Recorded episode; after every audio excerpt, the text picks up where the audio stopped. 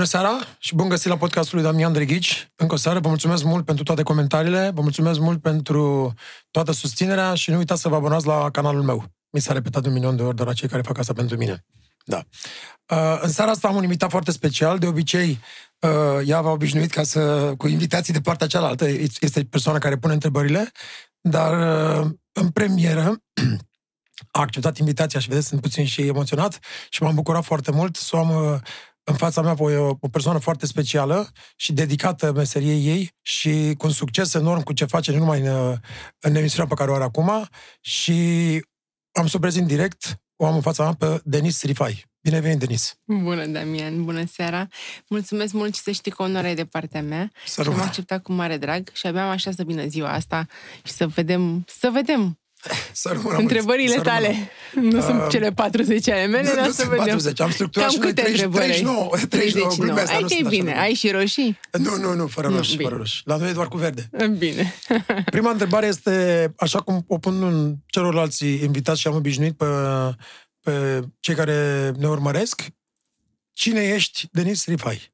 Sunt un om bun, care își iubește foarte mult meseria și care momentan pentru asta trăiește. Eu pentru asta trăiesc, pentru meseria mea um, și fac parte din aceea um, care considerăm că trebuie să lăsăm ceva în urma noastră, indiferent ce.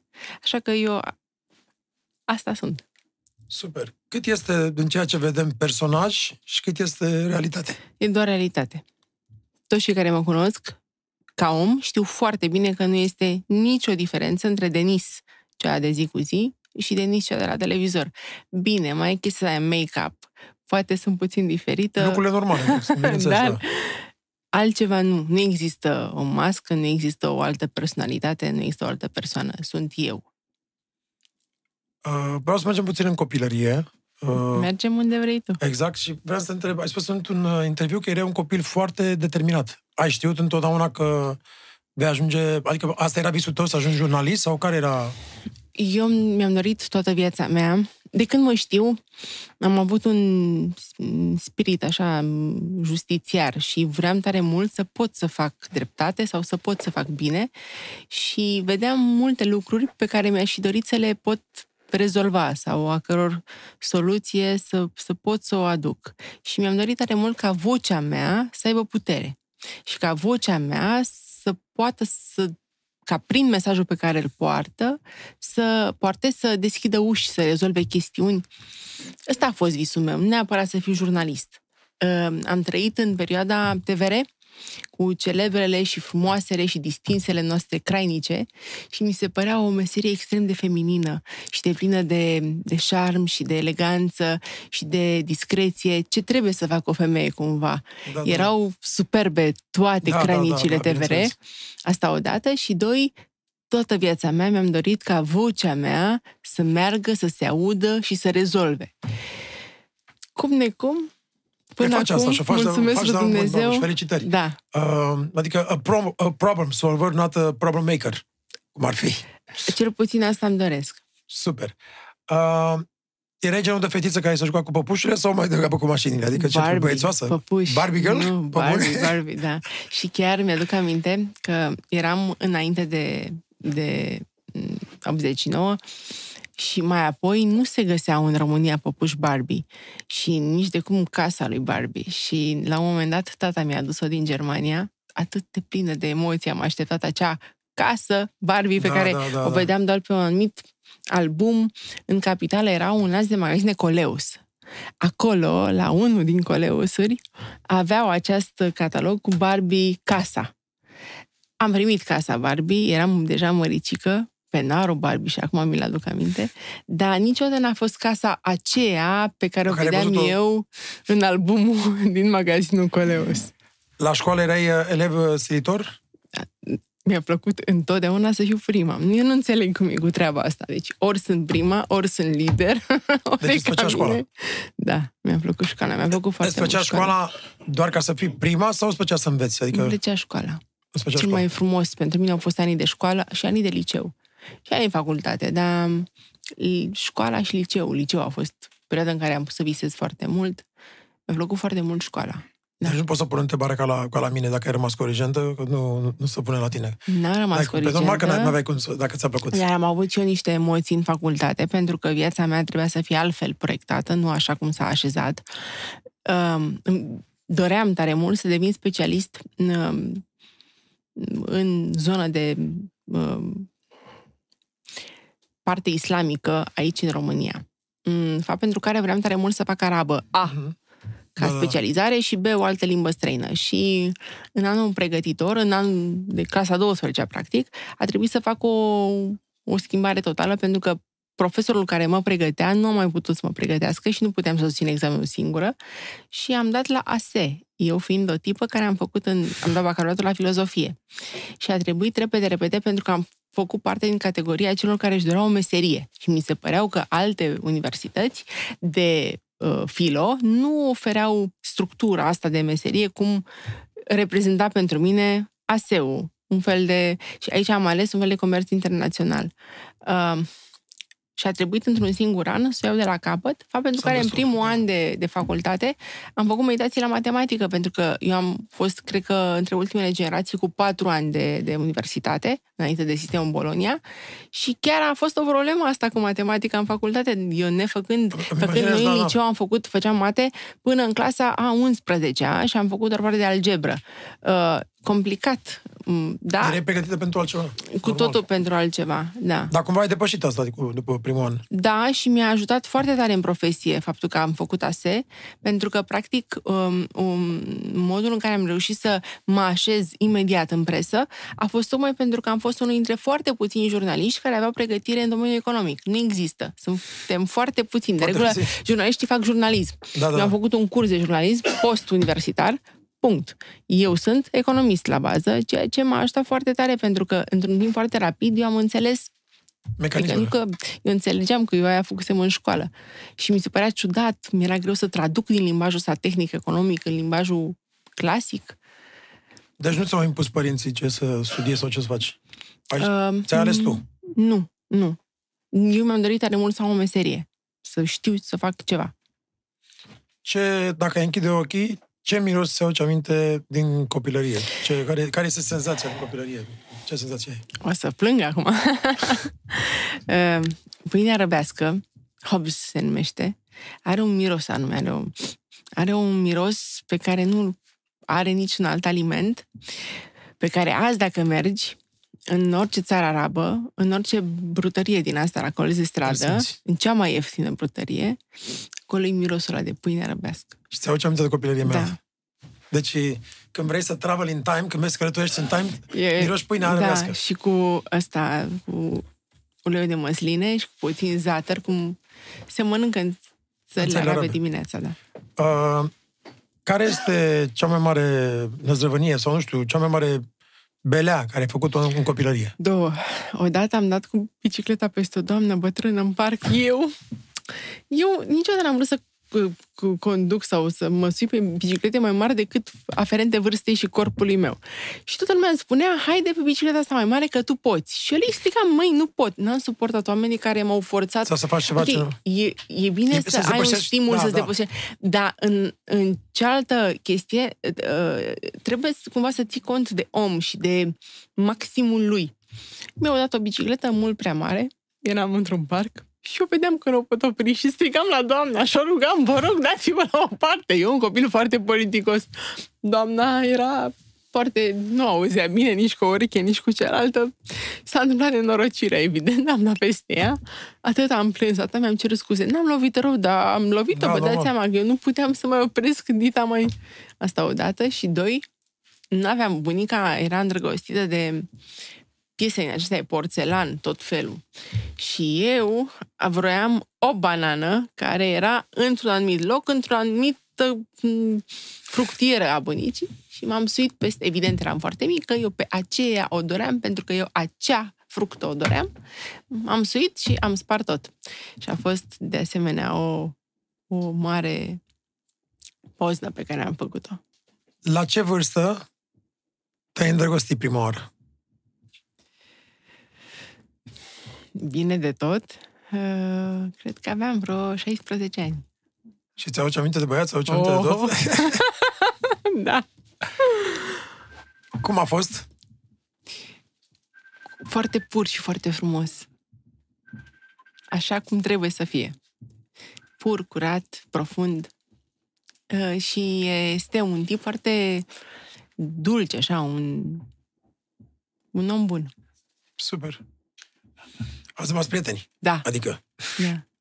cum au reacționat părinții tăi atunci când uh, și-au dat seama că trăiești primii fluturi în stomac, că ești îndrăgostită? Eu am fost, nu știu, mică, foarte madură și am, niciodată n-am transpus acasă. La noi în casă, părinții mei au avut o, și eu o poveste de iubire. Eh, Noi, nu au, ei au fost mereu un centru atenției noastre, n-am fost noi copiii. Ei erau iubirea lor. Așa. Iar eu îmi vedeam de treburile mele și n-am transpus niciodată acasă sau în viața de acasă ce simțeam eu ca tânără adolescentă, tânără femeie. Ia să vedem să cântăm o piesă pentru băieții care și așa au, au vorbării în continuu în gura lor. Pentru Denis, să cântăm ceva. Ce cântăm? Să cântăm și noi la, ma- la minor. Aoleu. Pentru Doamna Denis, o cântare rușie. Pentru Da. ei, cu mare plăcere.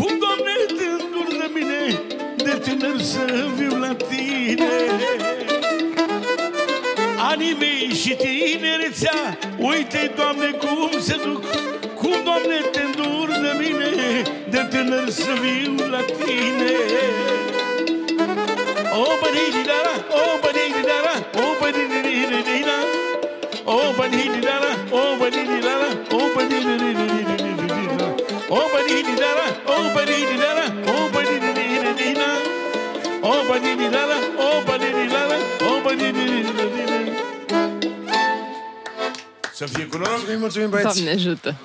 Știu că îți place muzica foarte mult. Da. O să vorbim despre asta mai, mai încolo. Uh, ai început, uh, după ce ai terminat uh, Academia de Studii Economice, ai început cariera ta de jurnalist. Unde ai început prima oară? La radio. Vocea. Am făcut un curs de jurnalism, acolo profa de dicție. Profii de dicție, practic, i-a plăcut vocea mea. Și mi-a zis, nu, ce, eu asta cu televiziunile, cu angajatul e cam complicat, dar eu am un prieten care are un post de radio, era un post de radio de muzică rock, te rog, vreau să te cunosc. Zic, măi, Carmen, Zic, eu nu pot să merg, că eu nu sunt plină, așa, sunt o tipă tânără la început, eu nu pot să țin o emisie, nu vreau radio. Pentru a ține o emisiune la radio trebuie să ai un background, trebuie să fii plină, trebuie, eu nu, ori eu, ori eu sunt, am simțul ridicol, îmi cunosc limitele, nu. Te rog, vreau să-l cunoști. Bine, am mers. Am mers, l-am cunoscut pe cel care avea radio, care m-a plăcut foarte tare și mi-a spus, te rog, rămâi, măcar să înveți tehnică de radio. Și am zis, măi, cum să rămân? Eu rămân, dar cum să rămân? Că tu înțelegi, eu nu am capacitate să țin emisiune, eu nu mă fac de râs, eu nu sunt, nu pot altfel. Ce, tu ce-ți dorești de la viață? Zic, păi mie mi-ar plăcea dacă s-ar putea, uite, știri, eu sunt cu știrile. Hmm, dacă voi nu aveți știri aici la radio. Și așa s-a întâmplat, câteva luni mai târziu, s-a înființat departamentul De știri pentru tine special. Nu pentru mine special. Da. S-a luat decizia. Super tare. Eu încă mergeam acolo, mergeam la băieți și învățam muzică, învățam radio cu ei. A apărut departamentul, am lucrat în acel departament de știri, cred că un an, un an și jumătate. Ulterior, postul de radio a fost cumpărat de Dinu Patriciu. Ei, ei aveau proiectul lor de TV online. Eram, m-am trezit singurul reporter în ditai proiectul. Am pornit pe drum, uh, pe, pe teren cu colegi operatori, uh, la toate evenimentele de amploare, unde mergeau colegii la celelalte televiziuni. Și n-a durat șase luni și am primit oferte de la absolut toate televiziunile. Am ales realitatea și acolo am rămas un Și deceniu. acolo unde te știa toată lumea. Da, An la rând ai lucrat la realitate, unde ai moderat cu forță, poate mii de dispute politice. da. De unde aveai uh, în tine uh, sentimentul ăsta sau forța asta interioară a, a justițiarului, în cea care totdeauna a luptat pentru dreptate? Adică și-ai, și-ai înfruntat o grămadă de oameni uh, puternici Și îi voi politicieni. înfrunta și mâine. și până mor. De unde ai sentimentul Pentru ăsta? că lucrurile trebuie să fie bine și în țara asta, pentru că suntem o țară frumoasă, o țară bogată, o țară cu oameni și competenți și pentru că lucrurile pot fi și bine. Dacă am avea, dacă am fi mai mulți cei care am avea curaj, Ai- Era să spui cojones, că nu suntem la TV, dar ai spus curaj, ok. da. lucrurile în România ar fi bine pentru că trebuie să trăim într-o țară la standarde occidentale.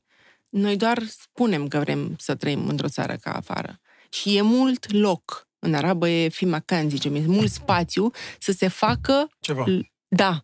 Și nu se face. Și toți, e un microb, el a numit un virus, care dă noi acolo în guvernul României. Domne, cât de minunați și de faini sunt toți oamenii. Domne, când ajung în guvern sau în parlament, virusul ăsta al puterii le pătrunde așa în cele mai profunde uh, lăcașuri ale corpurilor lor și se schimbă total. Parcă devin alți oameni, problemele rămân aceleași, iar ei, nu știu, calcă pe nori, așa. Crezi că e o problemă a noastră a tuturor, a românilor de management, adică managementul personal, managementul afacerii, managementul familiei și Da. e și managementul țării. Asta e o problemă de management Da. cultural, așa, așa suntem noi din punct de vedere cultural. Cum și, și nu o spun cu răutate, cum și grecii au problemele lor, cum și italienii, cum nemții sunt altfel, adică fiecare țară are o, o modalitate, o identitate culturală, adică felul în care se comportă. Înțelegi ce vă spun, da? Da, noi avem o problemă pe parte de management și pe parte de um, ierarhie. La noi, toată lumea se trage de șireturi cumva cu toată lumea. Uh, la noi este o ipocrizie în asta uh, enervantă, în sensul în care nu toată lumea trebuie să aibă universitate. Eu, dacă aș avea un copil și copilul meu ar fi bun, nu știu, într-un domeniu, oamenii trebuie stimulați să facă uh, să dezvolte o meserie în zona lor de uh, Competență. competență. Indiferent, nu trebuie toată lumea să aibă o universitate. Păi, ave- Și Avem nu ziua de toată astăzi lumea milio- trebuie să fie mil- director. milioane de români cu facultăți și nu știu să facă este nimic. o adică- rușine. Adică noi aici avem, ne-am decompensat foarte tare pentru că noi nu avem um, o forță de muncă competentă pe toate palierele unde evident avem nevoie. Noi avem rușini și ipocrizii și la noi toată lumea trebuie să ia bacalaureatul Și multe diplome. și la noi nu mai avem da, eu am colegi în facul, în, am, co- eu am făcut o universitate cu patru ani uh, și nu am master, pentru că nu am avut timp fizic niciodată să mă dedic unui program masterand care ar însemna vreo doi ani, nu? Din care vreo jumătate de ani să-mi scriu o lucrare de dizertație. Nu am avut timp pentru așa. Pe colegii mei care erau corigenți, apropo de corigențe la limba română, pe au două, trei universități și două, trei mastere și doctor. Sunt și da, doctori. Da, da, da, da. Chiar Și, două, post, și postdoctor. două Da, doctorate da, da, au, Da. lector conferențiar doctori, wow! Wow! Știu. Deci, da. Crezi e că se va una schimba asta în problemă. viitor? Uh, Cred că da, pentru că hm, deja mă uit în jur, în tot ce am privat, importă forță de muncă. Și în toată țara, și în toate zonele de activitate, că vorbim de industrie confecții, că vor- orice zonă de industrie, orice tip, văd că oamenii m, aduc forțe de muncă din afară, asta e, dacă nouă ne e rușine să muncim aici, Da, pentru că, într-un fel, și noi am ajuns cum era acum 10 ani pentru noi, de unii nu făceau mun- munca de jos, Da. afară, da. și o făceam noi afară. Acum, noi în România nu mai vrem, nu mai vrea cineva să facă La munca noi pentru... sunt zone în, în, în, întregi de meserii care în relația cu tine uh, se poziționează de parcă îți sunt șef Da, la da, propriu. da, adică da. ajungi că ți ție rușine de... N-au nicio... Dar eu cred că uh, dinamica este atât de mare încât lucrurile se vor schimba. Uh, nu avem altă variantă decât să ținem pasul și să deven, devenim productivi. Noi, ca stat, apropo de probleme, lipsa de productivitate. Asta e una dintre Suntem marile ocupați, dar nu probleme. suntem productivi. Da. Ai renunțat la întrebări, la subiecte, informații prețioase pentru a proteja un invitat când, care ți era mai apropiat? Niciodată. Când era la realitatea? La Sau realitatea. când, când, în cariera ta? Uh, niciodată. Niciodată. Nu. Uh, adevărul uh, și um, m- modul în care a, a, a, a, a exprima, practic eu re- reprezint nu mintea tuturor celor care ar avea, ar dori să aibă Șansa. acces la omul ăla și să îi pună o întrebare, două, trei, nouă, chiar aici, la, acum, la Canal D, pentru că e foarte important să vorbim de această perioadă a vieții mele, unde am, mi-am unde am putut să aduc toată experiența mea din cei 10 ani să transpun aceste interviuri care sunt atât de iubite. Sunt iubite datorită echipei mele, datorită televiziunii mele, dar și datorită faptului că eu am stat în zona asta de interviu atâția ani. Și este, dacă eu aș da o întrebare, dacă eu nu aș pune o întrebare, încercarea de a-l ajuta pe un invitat care îmi e drag, mi-aș face mie rău și aș face lui foarte mult rău. Ai folosit uh, informații date de prieteni, de servicii, de cineva Niciodată. să pui uh, uh, invitații în dificultate? Niciodată. La realitatea, ai avut, uh, sau în general în cariera ta, ai avut oameni de care, în momentul când aveai interviu, ți se făcea milă și poate schimbai puțin uh, uh, calea interviului? S-a întâmplat să, să, să faci asta? Că știu că ești o persoană foarte... Mi s-a întâmplat. Da. E complicat când Când simți. Da. Și atunci trebuie să fii mai mai obiectivă decât... Să-ți încalci puțin emoțiile. Da, pentru că e foarte complicat altfel. Deci trebuie să-ți pui masca, masca. Trebuie să-ți intri în rolul tău de jurnalist din toate punctele de vedere. Adică să fii tare exact cum e un doctor când Da, asta e. da, că e complicat când tu vrei să ajuți, când tu știi că omul ăla are dreptate, dar are trac de cameră și tu vrei să-l ajuți, vrei să îi vii în întâmpinare cumva. Mai rău îi faci uneori. Da, e complicat. Dar noi, în meseria noastră, um, trebuie să fim foarte buni psihologi. Dacă eu nu înțeleg invitatul în toată structura lui de individ, cu problemele lui, cu fricile lui, eu niciodată nu aș reuși să fac un interviu bun. Super tare, pentru că nu poți să comunici. Nu. Și trebuie să-mi intru în el, trebuie să înțeleg unde e zona pe unde pot intra, care sunt limitele, care sunt zonele fragile, unde sunt Vulnerabilitate. vulnerabilitățile. Exact. Care este cel mai influent om din România pe care crezi că l-ai deranjat cu emisiunile tale? Asta e o întrebare, nu știu să-ți răspund. Sau Probabil au cineva fost cunoscut sau câțiva ceva? Câțiva politicieni, presupun. politicieni pe care i-am deranjat de-a lungul anilor prin dezvăluirile pe care le-am făcut. Da, asta e în interesul E, nostru exact. al tuturor. Uh, ai fost foarte incorrectă în raport cu, invitați, cu invitații tăi? Eu nu sunt un om perfect și greșesc. Și îmi dau seama când greșesc și îmi pare rău. Și dacă nu există să nu revin și să nu așez cumva lucrurile. Lucrurile. Nu-mi Deci plac încerci să găsești echilibru cumva. Da, și nu-mi plac oamenii care nu au puterea să-și ceară iertare și care nu au puterea să recunoască că au greșit. Greșeala este între noi. Da, provocarea asta e, să îți recunoști greșeala și să știi să faci lucrurile ta viitoare mai bine. Am ajuns la 40 de întrebări Hai. la emisiunea ta. Acum moderez o emisiune de succes la Canal D și probabil cel mai viralizat uh, talk show din România, unde adresez tot felul de întrebări uh, invitaților, unde am fost și eu și acolo ne-am, uh, ne-am cunoscut, ne știam mai dinainte, dar acolo ne-am cunoscut mai bine. Povestește-mi cum ai primit uh, uh, invitația pentru acest format, cum s-a părut formatul, cum ai dezvoltat uh, show, cum a fost, adică până când a, a ajuns la noi, la cei care ne uităm la televizor, care a fost procesul ăsta întreg ca tu să mergi în direcția asta? Că e o direcție diferită decât ceea ce ai făcut până acum. Păi, uh, a fost un, apropo de lacrimi.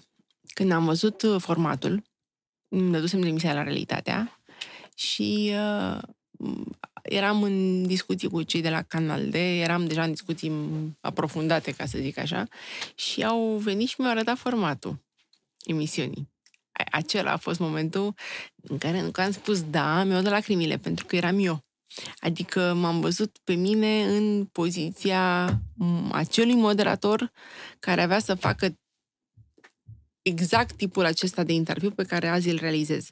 Uh, am spus da pe loc, punct. Exact cum am spus da când m-am angajat la realitatea.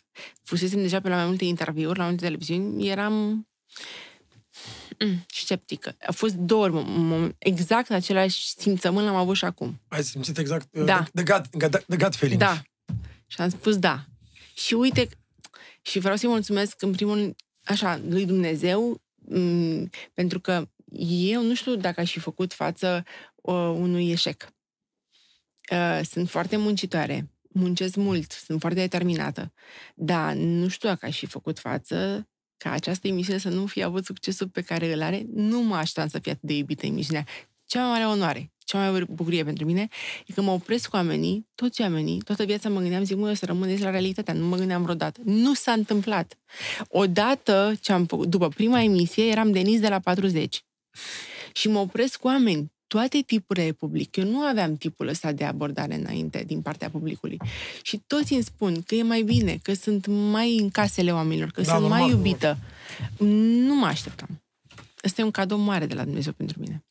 Mă bucur pentru tine. A durat ceva până, ați- până ați pregătit, până, până ți-ai intrat în rol sau a fost ușor? a, a durat un pic uh, uh, logic. Pregătirea. Da.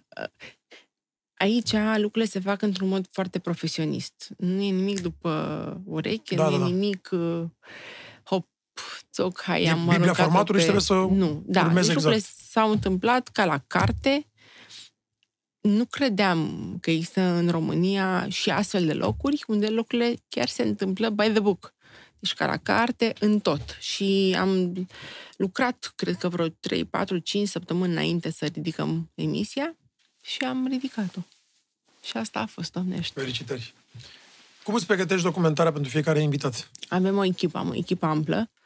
Uh, și aici, dincolo de documentarea în sine, pe care o fac fetele, sunt și eu cu toată experiența mea, experiența trăită cu invitatul, care te poziționează, care îți, îți așează m- maculatura cea nebună la care muncesc fetele astea de nebunesc. Deci este o muncă de, Uriașe. de multe fete, îmi iubesc tare mult fetele, fără ele nu ar fi nimic din ce este. Eu sunt, o, ok, am driver în mine, sunt o tipă care duce, um, lupt, dar fără echipă, nu, n-aș fi Nu râd nimic. pentru drepturile bărbatului, dar aveți doar fete în echipă, n-aveți și un bărbat? Um, s-a nimerit să fie doar fete, dar să știi că băieții rest, în rest, toți băieții sunt în partea cealaltă a echipei. Tehnică. Da. Tehnică, da. Așa, da. La noi la gagici acolo, mai bine că dacă ar auzi tot ce vorbim. Cine este... Ai, ai și pe cineva care e regătat că l-ai chemat în emisiune? Am fost și dezamăgită. Au fost invitați la căror atitudine nu mă așteptam. Uh, mai ales că noi când începem 40, pornim de la un test zero. Eu nu doresc decât să îi aduc invitatului meu tot ce s-a spus în spațiu public și îi dau practic posibilitatea să se reașeze el. Și ca oamenii de acasă, număr atât de mare, să îl ia pe el înapoi. Cum e el, de fapt, dacă s-a scris urât, dacă s-a scris neadevărat, dacă... Și am avut tot felul de, am avut foarte tot felul de reacții de la oameni la care nu mă așteptam, care și-au dorit să vină la emisiunea aceasta, dar așa cunoști omul. Și după aceste două, trei ore, deși aveam senzația că îmi cunosc mulți dintre invitați, apoi nu.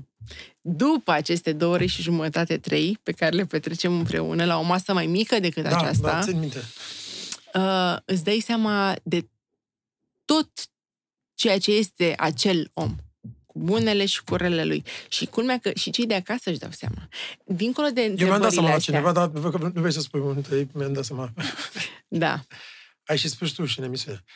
Uh, crezi că i-a părut rău? Nu știu dacă a înțeles. Da. Mai ales că sunteți de aceeași profesie. Crezi că emisiunea 40 de întrebări ți-a adus mult succes și apreciere din partea publicului? Uh, pentru că oamenii te văd și pe tine, așa cum ești. Nu știu asta, dar știu că pe mine nu au cum să mă vadă. Văd în mine o femeie care pune niște întrebări pe care toată lumea și-ar dori să uh, le așeze cumva invitațiilor mei. Încerc să-mi fac treaba mai bine decât am făcut-o până acum. Poate greșesc, mm, dar pe măsură ce îmi dau seama de greșeli, cu siguranță încerc să le așez. Deci eu tind spre mm, the best. Ești știi? normal, ești normal. Acolo mă duc. Toți. Pe asta e progresul, nu? Și să dea Dumnezeu să, să mă primească în continuare în casele lor, să aibă încredere în mine. Nu dau întrebări. Mă ne... Toată lumea mă întreabă, dă întrebările, bă, nu există. Nu, știu, știu asta. Pot, pot să spun și eu, jur. Deci nu există. Dacă aș da o întrebare, nu aș mai fi Denis Rifai. Nu ar mai fi reacția invitatului. Aș sparge emisia, aș sparge frumusețea interviului. Mie mi s-a pus întrebarea asta uh, și ți-a dat întrebările Toți uh, sunt înainte. sigur că dau întrebările, Zic, o nu, nebunie. nu, de ce? Zic Că, pe- pentru că e prea, erai prea relaxat. Nu zic, așa, așa m-am simțit eu cu ea, să fiu relaxat și da, am răspuns relaxat, dar nu, nu știam nicio, nicio întrebare, pur și simplu. Da, deci confirm că nu, se- nu, nu dă nicio întrebare. Uh, Cred că tu ești relaxat cu tine, de ai fost relaxat cu mine. Oamenii care sunt siguri pe ei și care sunt relaxați și sunt în elementul lor, oriunde ar fi, sunt la fel.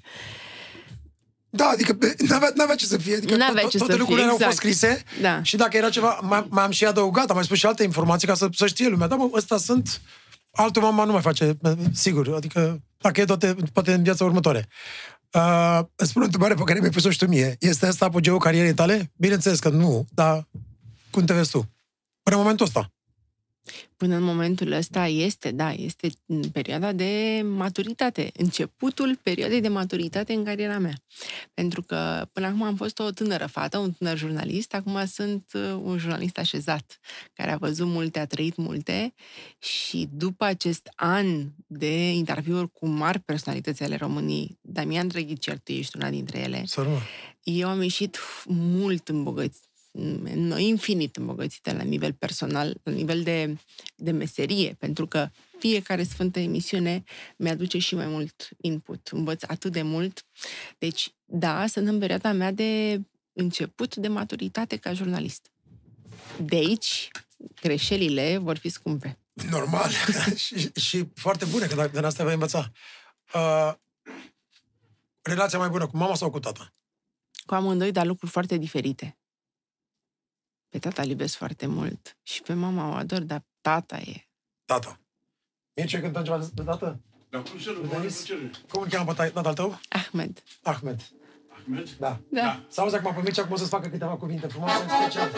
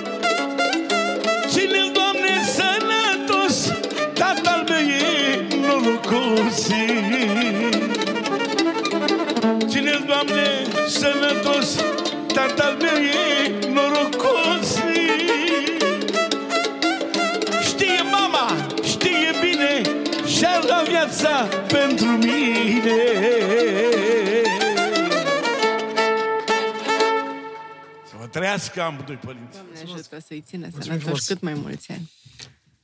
Ești o prezență discretă și să știu puține lucruri despre tine și despre viața ta personală.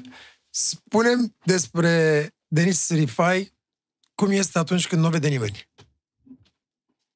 Ca atunci când mă vede toată lumea. Nu e diferență prea mare. Sunt la fel. Toată lumea care mă cunoaște. Sunt, uite, îți dăm un exemplu. Uh, Și tu gătești în capot în casă și tu faci lucruri normale și tu ești, adică, ca Ei, orice om cu- normal, nu? Cu gătitul nu prea le-am. Mai Nu degrabă gătești cu mâncare arabească, nu cafea. gătești? Nu? Uh, mâncarea la mine în casă gustă doar arabește. Nu știu, altceva, altceva nu pot să mănânc. Da, cu un gătit așa, m- da, și tu îți dau indicații ca să-mi iasă cum, Exact cum după vrei. cum mănânc. Ori, asta o dată. Doi, acasă la mine te servesc cu o cafea, îți fac o cafea, un ceai bun, o șișă, dacă dorești. Bine. Dar mâncare nu. Și mâncare, logic, dar nu o gătesc eu. Uh, trei, sunt, uh, eu sunt o tipă impulsivă. Deci, țin foarte mult oamenii în viața mea. În secunda în care greșesc, wow, sunt rea de gură, cum se spune în favor, deci spun de toate, după care mie îmi trece. Și după aceea nu mai am nimic. Ce zodie Mm, ești? Balanță. Dar se spune că după o vârstă, ce întâlnești la prima uh, întâlnire sau la ce se vede de fapt în, în individ este ascendentul. Și pe Da, mine da. ascendentul m-a salvat, nu zodia. Am un ascendent de om determinat, Capricorn. Wow, Zic specialiștii. Da, da. Și eu am crezut pentru perioada că sunt Capricorn până când am aflat în ianuarie că sunt be- berbec cu ascendent în berbec. Wow! periculos! Foc, Periculos. Foc. Oribil de periculos. Oribil de periculos. Cum arată o zi în viața ta? Uh, cu trezit de dimineață, cu plecat la birou pe la 12 6 la birou sau cu coafor înainte de birou, birou până seara târziu și seara fie fac o plimbare prin parc, fie înapoi acasă, depinde, cu un pic de mișcare. Um, asta e zilnic în, în zilele de lucru de săptămână, pentru că noi alocăm foarte mult timp în, la birou. Pregătirea pentru următoarea Pregătire emisiune. pentru, da, lucrăm cam patru zile bune pentru, adică patru zile dintr-o săptămână lucrăm cumplit pentru wow. o Wow. emisie. Da. A cincea e mai light. Ești un om fericit, Denis?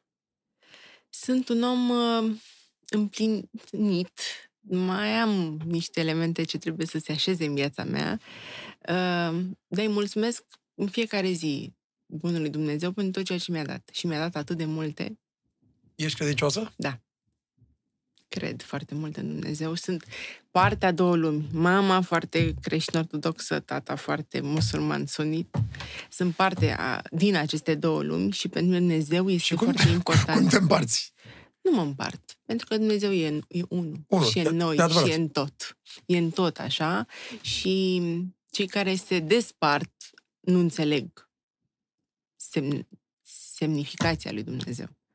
Nu se poate fără O singură el, care e conștiință, în noi corect. Yes. în toate religiile și mă uit că lucrurile sunt de asemănătoare. Uite, în tradiția de înmormântare la arabi, nu musulmană, acolo primul fel de mâncare este o ciorbă de grâu, cum e coliva, Da, la- partea la noi. asta, adică sunt atât de multe asemănări. Doar ca o Cred altă... că oamenii au ales Exact. să le Da, tot da, da, da. împartă, să le Da. despartă, să le despice și, Și să le... regăsești asta în mai multe culturi. Da, Uh, practici yoga, practici uh, un fel de sport, ceva special? ceva special, nu? Dar fac mai multe tipuri de sport. Am, am avut perioade și perioade. Am perioade când îmi plac plimbările, am perioade când am făcut multă alergare, am perioade când am făcut sală, am perioade când am făcut kickbox, am perioade când fac echitație, fac.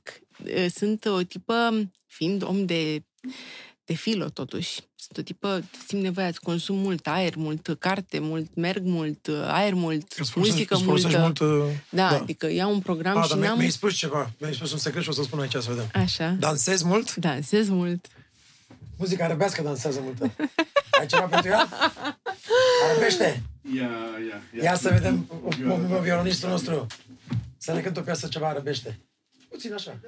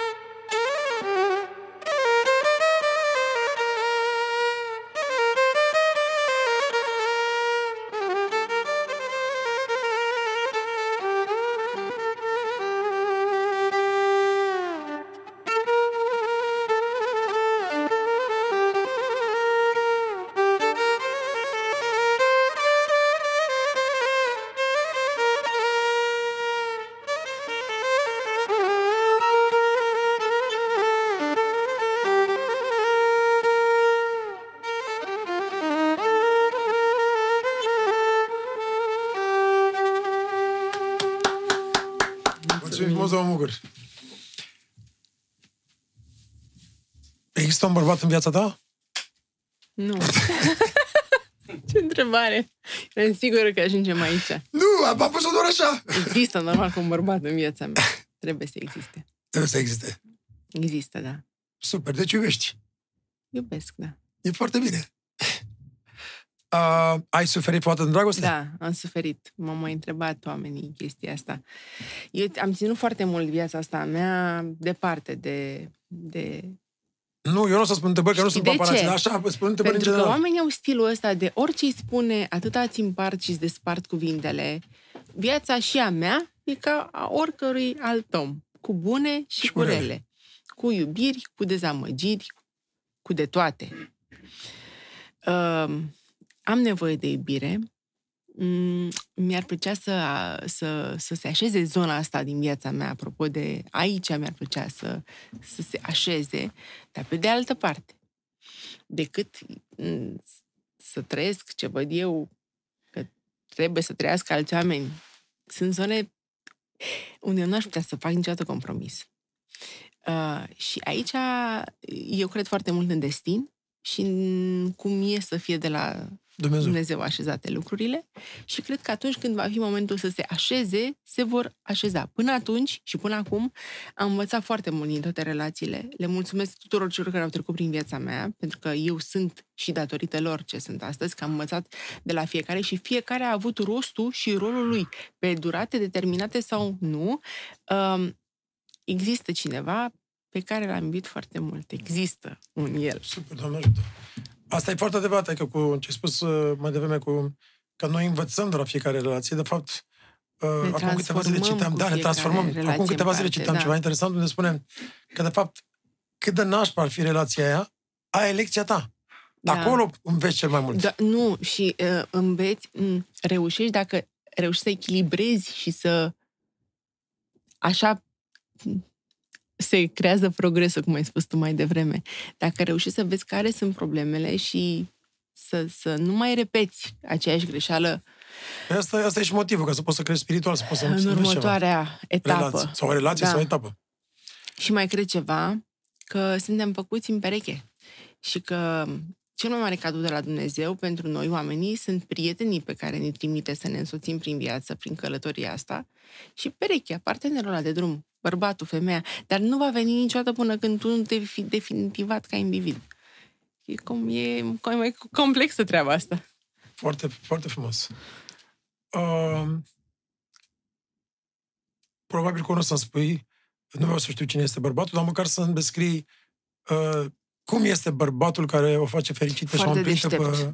pe, pe Ex- Foarte inteligent, foarte deștept. Are răspunsuri la toate întrebările mele. E un bărbat, bărbatul din viața mea, ca să poată să fie bărbat în viața mea, uh, trebuie să-mi dea siguranță. Trebuie să mă simt în siguranță lângă el.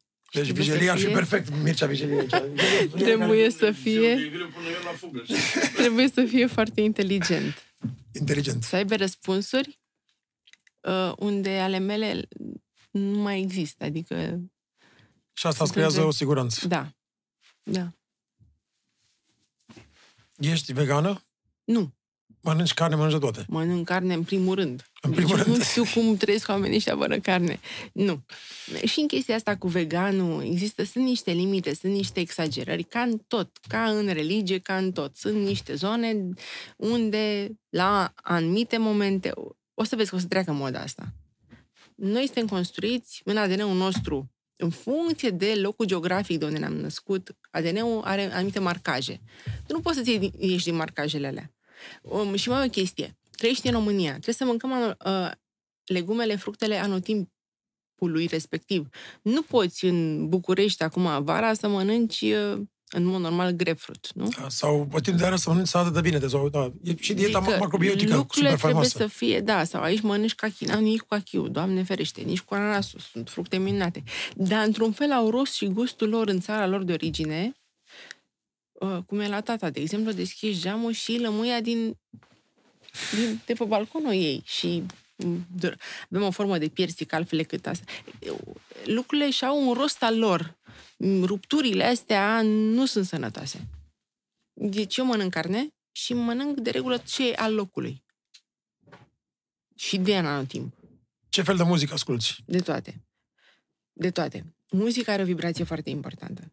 Pentru Muzica tine uh, pentru toată lumea, pentru toți cei care conștientizează. Pentru mine, uh, eu trebuie să-mi ridic spiritul. Apropo de că dansez, da, eu când am o stare proastă, îmi pun în casă o melodie arăbească și dansez. La noi, când te sună cineva din partea asta lui tata și îi spui că dansezi, e o bucurie. Dacă te sună un occidental și spui ce faci de nici dansezi, nu până nu poți să spui să dansezi. Că spui o melodie, să te uiți exact, da, să da. dansezi puțin, nu e... Dar nu, nu dar e foarte tare asta. Da, eu Pentru care... că schimbi uh, biochemistry. Da. Tony Robbins recomandă asta, adică dacă, ai, dacă ești într-o stare care nu te simți bine, de motivational speaker, știi, recomandă să te ridici și, și pentru 5 minute să faci 20 de jumping jack sau ceva, pentru că în momentul ăla să schimbă bio, starea, ok, biochemistry, starea. normal. Uh, înainte de emisiune, aici și înainte, toată viața mea, eu ascult m- foarte m- multă muzică, foarte tare. Deci eu sunt într-o altă stare tot timpul, că altfel nu aș putea. Și Wow. în funcție de stare sunt și melodiile și genurile. Mm, Un om nu mai Aș fi curios să intru în, uh, în, în, playlistul în meu, playlistul tău. o să nebunești. Deci este cel mai eclectic playlist posibil. Dar atunci când sunetul e original și soundul e pur, uh, nu contează genul. Că îl numim rock, că îl numim tribal, că îl numim... Da, nu are nicio, nicio treabă. numim. Muzica nu are, exact. Muzica nu are. Da. Muzica are doar sunete. Și când ea e curată, asta îți ridică poți să o spiritul și definești. este ok. Da. Și de asta plângi la emoția pe care ți-o produce. Ce îți place să citești? De toate. De toate. Um, între genuri, așa, sunt, nu, uite, nu-mi place să citesc romane polițiste și literatură fantasy. Nu, deci dacă ceva nu e genul meu, fantasy și romanele polițiste. Dacă este cu multă dragoste, cu spioni eventual, cu multă dragoste și spioni și cu povești, în general, cartea asta a adus în viața mea posibilitatea să trăiesc și alte vieți. De regulă prefer, a fost Lolita pe TVR2, cred că zilele trecute. N-are nicio legătură cartea cu filmul. Da. Niciodată. E, unul, e, e, Pentru mine cartea primează, una dintre cele mai importante nu cărți scrise filmul. vreodată. Exact. Da, pentru că îți lasă ție proiecția ta în lumea ta, în universul tău și poți să te îmbogățești atât de repede, mergând în tipologiile descrise de respectivi scriitori. Da, mai ales că oamenii până la 1910 sau până când au început să protetizeze regizorii în felul care vedeau ei o carte, își foloseau doar imaginația. Asta era, de fapt. Da. Adică și la Nabokov, și la Garcia Marquez, și la oricine, e vorba de creierul tău. Cum, cum vezi tu lucrurile, cum ți imaginezi, nu cum portretizează cineva, cum ar, cum ar vedea el. Că tu, tu nu faci altceva decât să vezi cum vede regizorul prin ochii lui, dar nu prin ochii tuturor, că noi nu vedem toți la fel. Da, e clar. noi nu vedem toți Asta la e un fel. lucru foarte important. Și de asta, de, de foarte multe ori, oamenii sunt dezamăgiți când văd un film, că, nu- că cei care au citit o carte și au aprofundat-o în, în adevăratul sens al cuvântului. Da, pentru că te simți dezamăgit. Da, că, că, că, Deodată, că așa. N-a văzut lucrurile cum, ne- cum le-ai văzut Da, tu. da, e o sau n-a trăit cu dezamăgire aceeași intensitate ciudată. sau da, subiecte. Da, Uh, crezi în viața de după? trebuie să cred. Da, nu știu. Eu cred că ar fi foarte trist să se termine tot așa, brusc și dintr-o dată. Să fie punct pa. Deși nu știu. Nu știu ce să zic. Um, uite, cred că Dumnezeu acționează foarte mult prin noi. Prin ceea ce ne dă să facem, prin oamenii pe care ne trimite, prin informațiile care ne vin și e în noi, prin noi, prin acțiunea noastră. Eu cred că nu am fi atât de confortabil cu anumiți oameni. Eu, de exemplu, mă simt veche cumva. Tot așa, în arabă e un termen care sună, se numește cadim, vechi. Uh, nu m-aș simți așa dacă aș fi la prima sosire. Simți adică prima un old soul, hartă. un suflet, un suflet uh, vechi. Deci Și bătrân. câteodată oameni pe care nu i-am cunoscut niciodată, îi simt de viață, îi înțeleg, îi simt, le simt, îi simt. Și cu alți oameni cu care trăiesc sau sunt obligată să muncesc sau lucrez sau îmi sunt familie, nu-i cunosc. Sunt niște oameni noi pe care eu nu-i cunosc. Și eu cred în, în ciclicitate și cred că în, în, suntem într-o continuă transformare și definire și sper măcar să mai fie ceva și după viața asta. Crezi că există mai mult decât ceea ce vedem? În mod normal ar trebui să fie. Vezi, aici știința se termină și începe simțământul. Și ce facem? Stăm în știință sau mergem și în zona cealaltă? În zona cealaltă, eu cred că e. E mai mult. Ai practicat uh, Vipassana sau alte modalități prin care să, să accesezi the higher consciousness? Am făcut, de exemplu, niște regresii. Și aici e un subiect sensibil. Depinde cine te ascultă. La fel, oamenii, dacă nu sunt pe, aceeași, pe același nivel de vibrație cu tine, nu pot să înțeleagă. Ți-e și frică să povestești. Eu am făcut, am avut nevoie să-mi reglez niște lucruri, să-mi primesc niște răspunsuri și am coborât în mine, cu ajutor. Uh, Ai nevoie de un ghid, ai normal. nevoie de un ghid, da. hipnoză n-am făcut niciodată, dar regresie am făcut și au fost foarte utile și m-am, m-am simțit foarte bine. Și, de exemplu, aș susține chestia asta pentru cei care se regăsesc Și în care au zona nevoie. asta noastră. Care da. cred că au nevoie. Da. Te vezi, vrei să ai copii? Aici, din nou, viața trăită e diferită de cea imaginată. Nu m-aș fi gândit vreodată că până acum nu aș fi avut măcar patru copii. Eu îmi doream, când eram eu mică în capul meu, să am trei băi și o fată, sau să am o casă, să am un bărbat și mulți copii. N-a fost să fie. A trebuit să învăț, să întâlnesc mai mulți oameni, să mă formez, să înțeleg. Nu am încă un copil, nu știu dacă voi avea vreodată copii, Uh, dar ce știu cu siguranță, că dacă bărbatul meu va avea copil sau copii, aceia vor fi și copiii mei. E atât de frumos și de important de să poți să dai ceva din tine. Dar și, dar și Dumnezeu, dacă îți trimite și e să rămâi gravidă sau să faci Doamne copii, că e ajută. ceva care accepti. Da. Asta, asta a fost da, întrebarea, de dar fapt. că nu știu și repet, Da, da, da. nici nu mai vreau să fac proiecții, pentru că oricum ceea ce credeam eu că e, nu e. E altceva. Deci iau cum vine. Și de, ce multe, o ori- și de veni. multe ori ceea ce ne propunem noi să fie, ajungi la acel target pe care, pe care ți l-ai propus și de fapt ești nefe- nefericit de multe ori, pentru că a fost doar proiecția ta și nu ceea ce Trebuia să trebuia să fie. to happen, da. Bravo, exact. Și într-un fel, adică asta ți-o spun și din propria mea experiență și tot ce am citit, o iei pe drumul ăsta și tot acolo trebuie să ajungi până la urmă, tot unde era scris să fie. Și asta înseamnă ce? e? Că e destin, nu? Păi, tocmai asta era ultima întrebare, una dintre ultimele întrebări. E destin sau o întâmplare totul? Ce crezi? Eu cred că există destin și există și liber arbitru. Deci sunt niște decizii pe care le poți face și deturna puțin de la, de la un drum. Uh, puțin sau puțin mai mult. Dar cred în destin. Deci există, există cumva un ghid. Tu vii cu un ghid Da. și după aia Dumnezeu îți lasă și liber liber arbitru să alegi. Da, să alegi. Și alegi. Și de-aia te depărtezi de foarte multe ori. Și poate rămâi depărtat. um, dar cred în destin. Al, dacă n-ar exista nimic în tot ceea ce am trăit eu până acum, n-ar fost posibil, pentru că pur și simplu. Care este cel mai de preț lucru pe care îl deții, pe care îl ai? Sufletul. Sufletul meu și credința în Dumnezeu și um, puritatea asta a mea pe care nu o să o pierd niciodată. Pentru dacă ai avea șansa să aduci pe cineva în viață drag, care nu mai există acum în viață, și ai avea șansa pe 5 minute să, să-l aduci înapoi, să fie o baghetă magică. Ai o persoană în cap? Da, pe bunica. E foarte importantă pentru tine.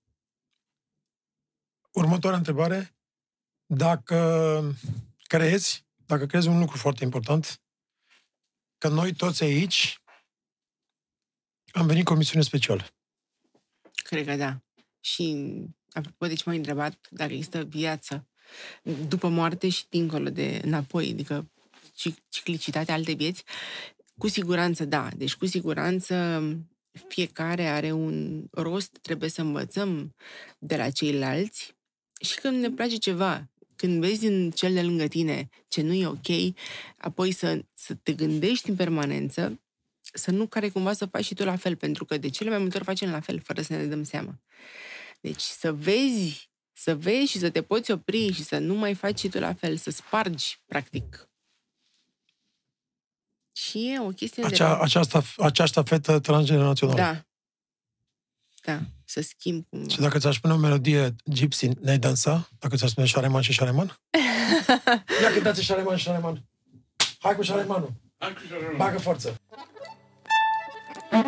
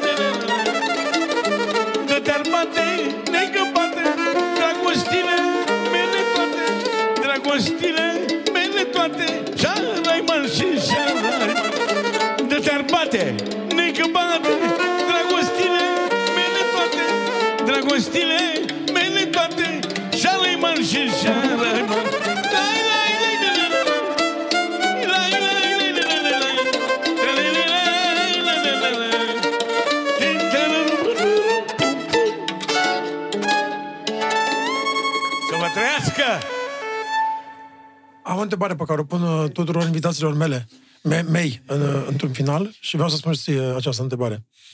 Dacă ar fi ca un uh, advice, ca un sfat, ca un, uh, un citat al tuturor experiențelor tale acumulate în viață până acum, pentru cei, pentru generația tânără, uh, aș vrea să ne spui ceva care pe, peste 5 ani, 10 ani, 100 de ani vor ține minte pe, pe Denis Rifai. Ce? Să trăiască, să iubească. Fiecare dintre invitați la sfârșit au oportunitatea să spună ceva. Părerea lor despre viață și cum ar trebui să trăim. Spune-ne și tu un, un mic sfat. Să trăiască în fiecare zi, ca și cum ar fi ultima, dar nu în sensul destrăbălării sau al pierderii și uitării de sine, ci să facă în fiecare zi, ca și cum ar fi ultima, tot ce au de făcut ei și să încerce în fiecare moment să se depășească pe sine și să fie și mai buni, și mai buni, și să nu lase pe mâine ce pot face azi, pentru că Dumnezeu nu o să ierte. N- Nu mai e timp. Timpul nu mai are um, lentoarea aceea. Lucrurile se mișcă foarte repede. Um, lumea are o dinamică acum extraordinară și e foarte important să nu pierdem timp. Și um, eu asta am făcut, asta fac în fiecare zi, încerc să nu las niciodată pe mâine ce pot face astăzi și încerc să trăiesc fiecare zi ca și cum e ultima, din mai multe puncte de vedere. Mâine um, eu trebuie să iau oricum de la capăt și trebuie să fiu um, cu aceeași recunoștință față de cei din jurul meu, cu aceeași um, um, modestie față de t- tot ceea ce trăim în jur. E foarte important să nu ni se urce niciodată la cap. Pentru că în fiecare zi ești tot tu și totul o iei de la capăt și cam despre asta este viața. Nu e, e foarte frumoasă viața, dar trebuie prețuită și, repet, nu trebuie pierdută nici măcar o zi. Nu ne permitem. Îți mulțumesc mult, Denis Rifai, să Eu rămână. Apreciez ție. că ai venit la mine la, Din la tot podcast. dragul am vrut Să să, rămână. vin. Uh, felicitări pentru tot ce faci. Keep on going the good job that you do. Doamne și ajută. uh, vom fi alături de tine cu muzică, dragoste și iubire. Îți mulțumim mult. Să Eu îți rămână. mulțumesc.